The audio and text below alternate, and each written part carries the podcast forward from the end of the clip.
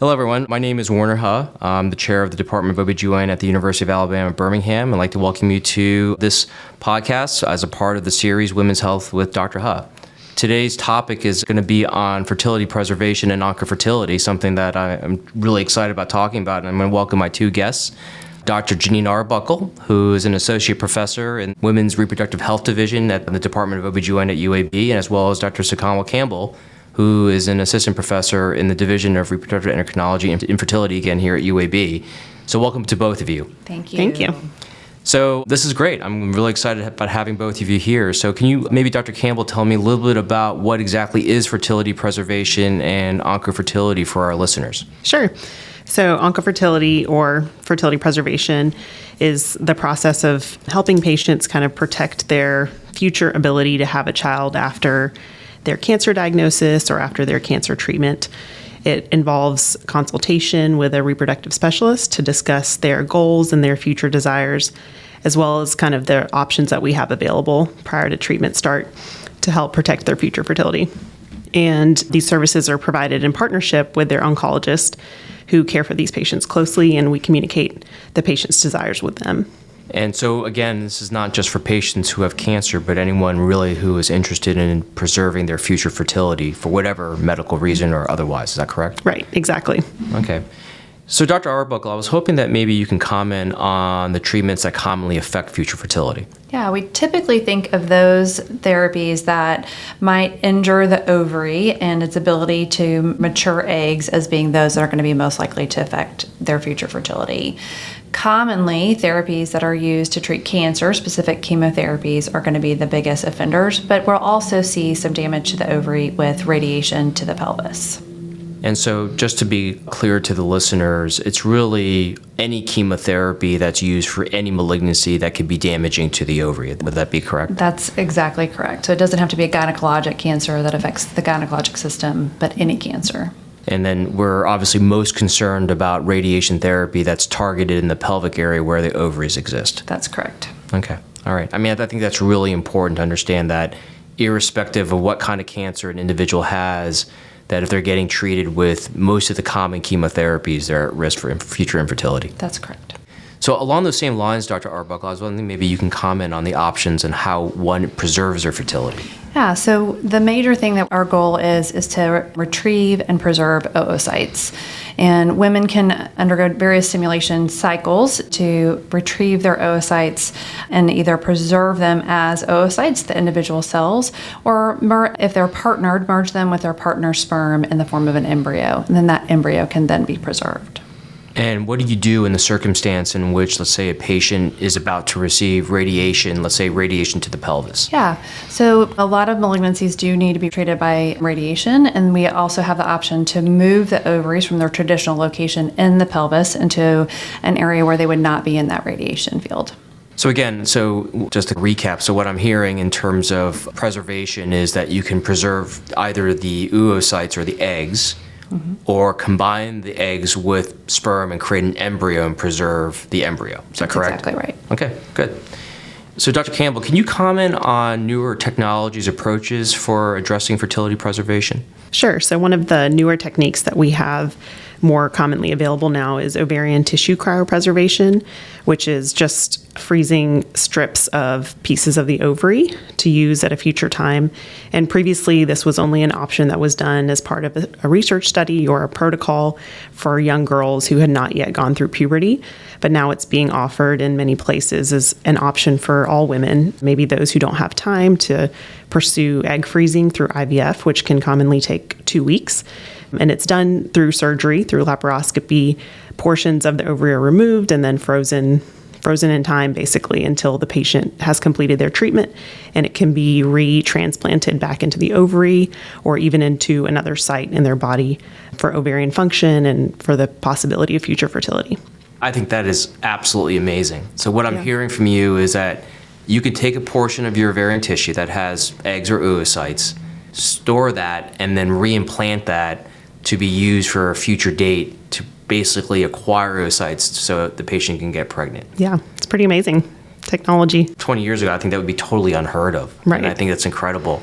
But in just to be clear, this is progressively becoming a part of the standard of care for fertility preservation. Exactly. It's becoming more more commonly used and offered in many institutions for all women that could pursue fertility preservation.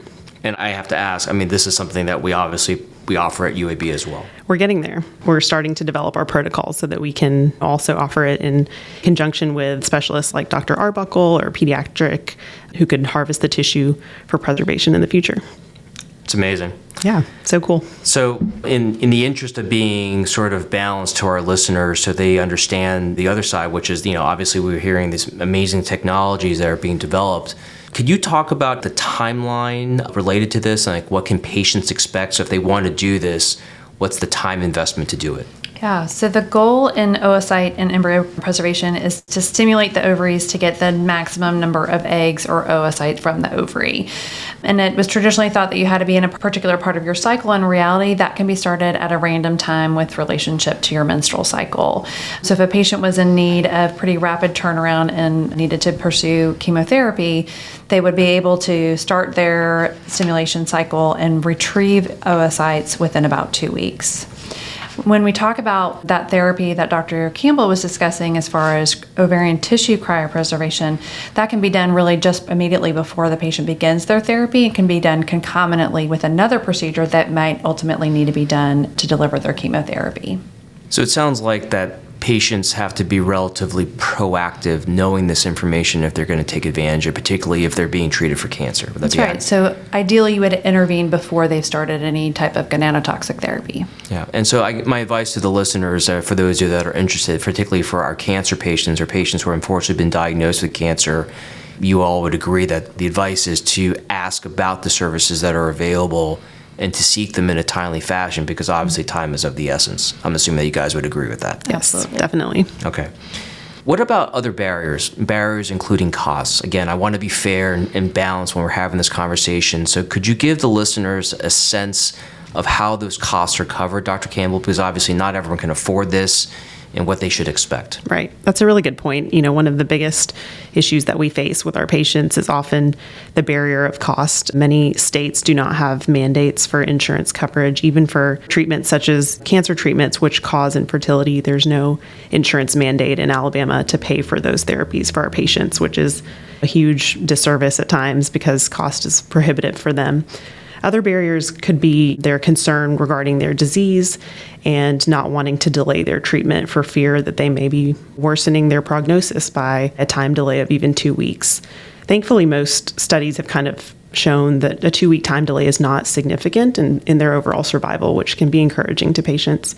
Also, another barrier would be for providers time delays in clinic and not having the time to discuss fertility when they've already addressed many other challenging topics with the patient, like their new diagnosis and treatment plans and things like that. So, there's kind of barriers on both sides, both for the patient but also for the provider, that could prevent these discussions from happening. Okay, that's amazing. So, I think what I'm hearing from you is again that the, short delay is not likely to negatively impact their outcomes.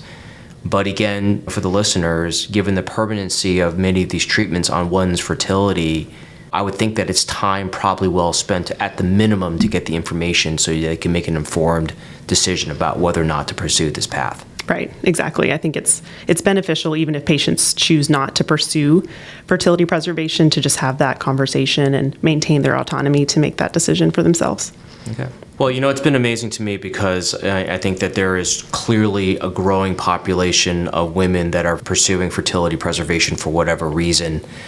And it kind of blows my mind that we have these options that are available to patients. But I don't know if you guys have any closing comments or thoughts that you want to share with the listeners.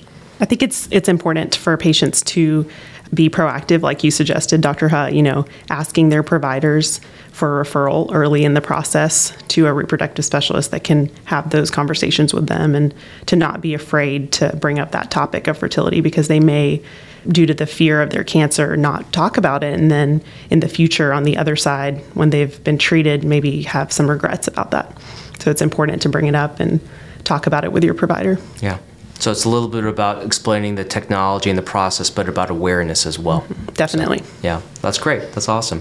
This concludes this podcast for Women's Health with Dr. Huh. Again, I want to thank Dr. Arbuckle and Dr. Campbell for your time and expertise. It was a really an amazing conversation. Thank you for having us. It was a pleasure. Great. As always, to our listeners, if you could comment and subscribe to this podcast, it would be greatly appreciated. We always welcome topics and suggestions for things that you want to hear from our group of experts. But I hope you have a great day and feel free to gather additional information from uabmedicine.org. I hope you all have a great day. Thank you.